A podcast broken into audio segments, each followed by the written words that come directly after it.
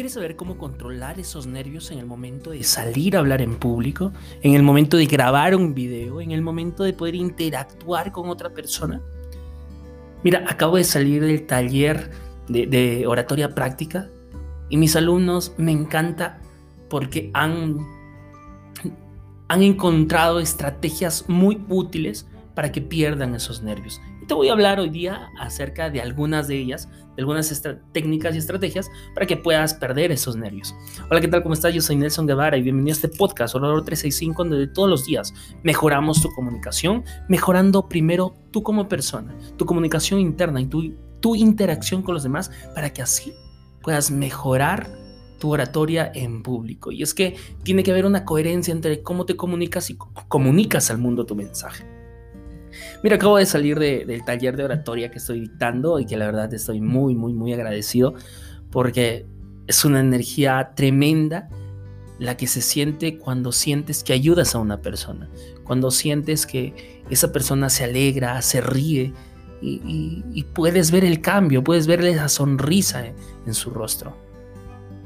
Y, y me llena de emoción saber que las personas que están dentro de este taller están aprendiendo técnicas para perder los nervios. Y hablábamos de diecinueve técnicas y obviamente no todas las técnicas le van a servir según el tipo de persona, según las circunstancias o según, digamos, la forma de ser de cada una de las personas.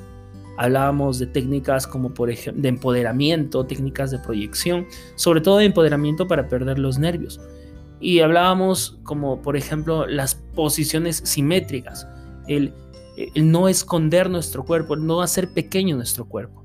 Y es que cuando nosotros eh, inconscientemente tenemos miedo de hablar en público, eh, suele suceder que nuestro cuerpo lo hacemos más pequeño, tratamos de escondernos, como que ah, nos cerramos y todo eso. Y eso lo hacemos porque obviamente queremos escondernos, pero no podemos. Y eso lo hacemos inconscientemente.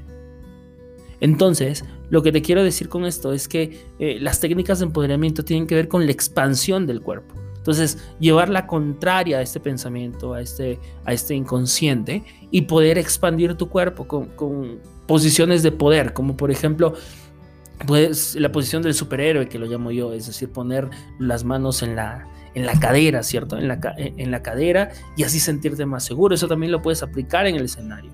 Por ejemplo, eh, saltar también es una forma muy importante de poder empoderarte un poco más.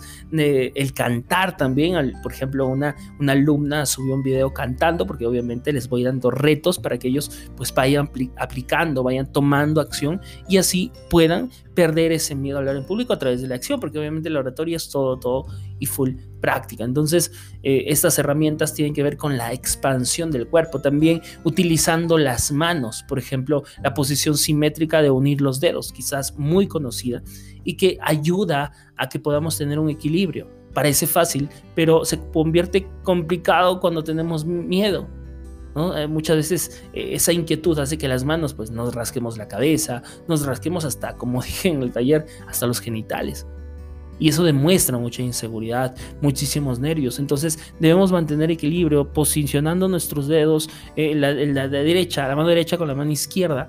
De esa forma vamos a comunicar eh, seguridad, eh, una posición muy, muy, muy segura y que es muy utilizada por los conferencistas y por las personas que se dedican a comunicar un mensaje. También pues a, había muchísimas más, ¿no? Como, como por ejemplo... A ver cuál se me... La, la meditación, que es muy importante, mezclada con la imaginería, que vamos a hablar en futuros podcasts, que es un tema muy amplio y muy bonito. El tema de hacer deporte antes de una presentación funciona muy bien. Eh, ¿por qué funciona muy bien eso? Pues porque cuando nosotros eh, queremos dar una presentación y nos estresa mucho esta, esta situación. Entonces, digamos que eh, el estrés de hablar en público puede ser un cien por ciento. Entonces, en el momento en que tú te haces ejercicio, tu cuerpo también se somete a un estrés. Pero digamos que sería, por así decirlo, un cincuenta por ciento, un setenta por ciento del estrés que puedes estar sometido en el momento de hablar en público.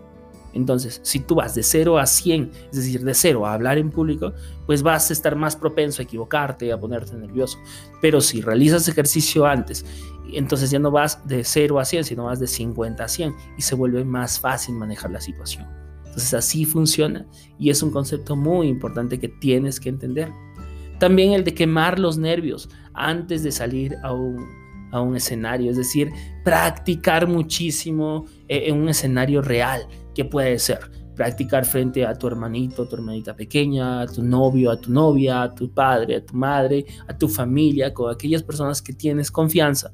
Y no importa si te escuchan o no, pero lo importante es que estás rompiendo ese miedo, ¿ok? Y si te escuchan, pues mucho mejor, porque te pueden dar feedback también, te pueden ayudar, ¿ok? Y muchas estrategias más, como la sonrisa también, reírse antes de una presentación y reírse también dentro de una presentación. Eso puede ser muy potente y estoy seguro, seguro que te puede ayudar. Así que nada, este taller me está encantando, me está gustando, eh, las personas están transformando su vida y eso es lo que me mueve a mí, porque es el propósito de vida que yo tengo.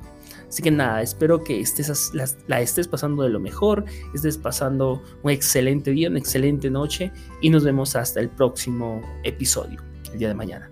Chao.